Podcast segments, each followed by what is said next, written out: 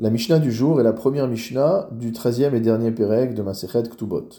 À l'époque du Second Temple, il y avait des tribunaux qui traitaient spécifiquement des cas de Gezelot, c'est-à-dire des cas de vol, et ils avaient des pouvoirs en termes euh, d'imposition, de, sanctions financières, ce qu'on appelle dinek nasot, chose qui n'est plus aujourd'hui euh, à l'ordre du jour.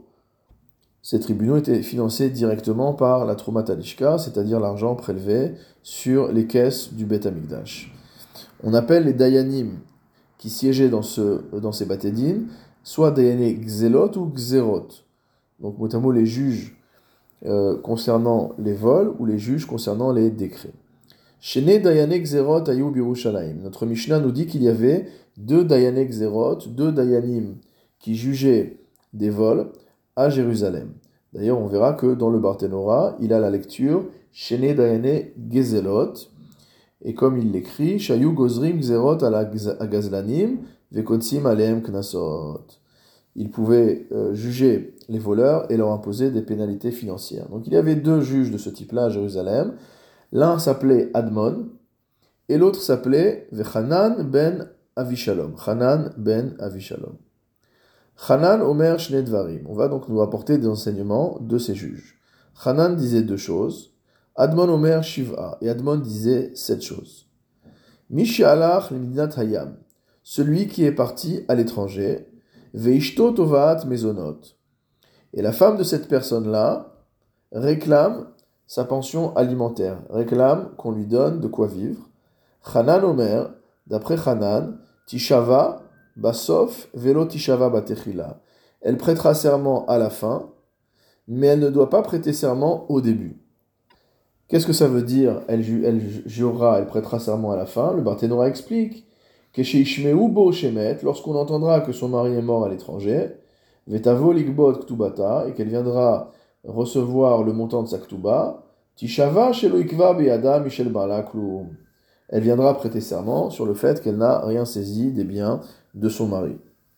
Et qu'est-ce que veut dire l'expression velo qu'elle n'a pas besoin de prêter serment au début c'est-à-dire au moment où elle doit recevoir l'argent de sa pension alimentaire. Le Barthénoir rapporte une autre explication concernant le serment de la fin, d'après le Rambam. Le Rambam Perach, le Maïmonide a expliqué, Tishava Basov, qu'est-ce que ça veut dire qu'elle jurera à la fin? Que Shiavo Barala, lorsque son mari va revenir, il n'est pas mort, il revient bien vivant de l'étranger, Veachishena, et il va la contredire, Veyomar, en disant, Hinartilach mezonot, quand je suis parti, je t'ai laissé de quoi assurer ta subsistance, et donc tu n'avais pas à demander à ce qu'on te verse de l'argent pendant cette période. Dans ce cas-là, Tishava Sheloiniach Lakloum, elle devra prêter serment que son mari ne lui a rien laissé en partant. Les